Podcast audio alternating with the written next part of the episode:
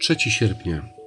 Celem krzyża jest całkowite zmiażdżenie Twojej lojalności wobec najpotężniejszego, najbardziej zwodniczego ze wszystkich bożków, czyli bożka własnego ja. Widać to w biadoleniu małego chłopca, w poczuciu uprzywilejowania nastolatka, w niepotrzebnej kłótni małżeństwa spierającego się o coś mało istotnego, w zgorzknieniu serca Nikt z nas nie uniknął tej choroby. Zaraża serca wszystkich ludzi. Jest przyczyną wielkiego bólu, obaw, niepokoju i złamania ludzkiej społeczności. Jest podstawą wielu nieszczęść i wielu pokoleń wojen. To osobista i moralna katastrofa, a jednak wszyscy jej ulegamy. Jej moc wszystkich nas przyciąga. Widzimy to w innych, ale w sobie wypieramy. Sprawia, że w rodzinie pojawiają się niewygodne sytuacje. Wśród przyjaciół dochodzi do nielojalnych zachowań, a na ulicach gości przemoc. Sprawia, że robimy się zazdrośni i roszczeniowi. Doprowadza do tego, że niezadowolenie jest bardziej naturalne niż wdzięczność. Rujnuje nam wakacje i święta.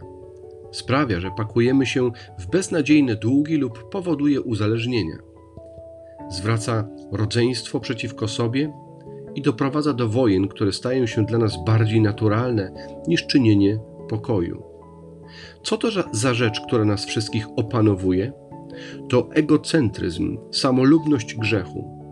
Największym ze wszystkich możliwych bożków jest bożek własnego ja.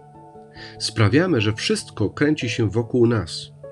Umieszczamy się w samym centrum historii wszechświata oceniamy życie z punktu widzenia przerażającego i tragicznego jaizmu.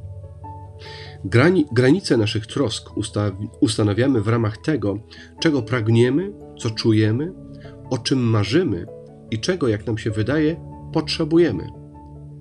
Dobry dzień to taki, który dla mnie jest łatwy i przyjemny. Dobre okoliczności to takie, w których wszystko idzie po mojej myśli. Dobre małżeństwo jest wtedy, gdy mój współmałżonek staje się sługą realizującym moje własne marzenie o wspaniałym życiu. Dobry kościół ma świetny śpiew, programy, nauczanie, które mnie satysfakcjonują. A dobra praca to taka, która mnie uszczęśliwia i angażuje. To życie kształtowane naszym skurczonym, jednoosobowym królestwem. Ale pierwsze trzy słowa Biblii konfrontują nas z niezaprzeczalną prawdą, że w tym wszystkim nie chodzi o nas, że życie pochodzi od kogoś innego, kto je kontroluje i dla kogo ono istnieje. Nigdy nie znajdziemy się w centrum, ponieważ tam jest Bóg. Nigdy nie będzie przede wszystkim chodziło o nas, gdyż chodzi o Niego. Nie będzie działała, działa się nasza wola, ale Jego nie będziemy królować, ponieważ to On włada. Nasze królestwo nie zapanuje, ponieważ to Jego królestwo nadchodzi. Życie nie podporządkuje się nam, ponieważ w końcu wszystko i tak musi poddać się Jemu. On stoi na głównej scenie. To On jest w świetle Jupiterów. Nie znajdziemy życia stawiając w centrum samych siebie. Takie próby prowadzą tylko do dysfunkcji, rozczarowania i załamania.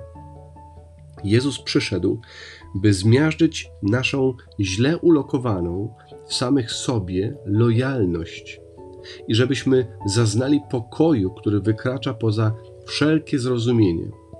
Bunt Adama i Ewy stał się naszą ułudą, ale jest na to lek Boża zbawcza łaska.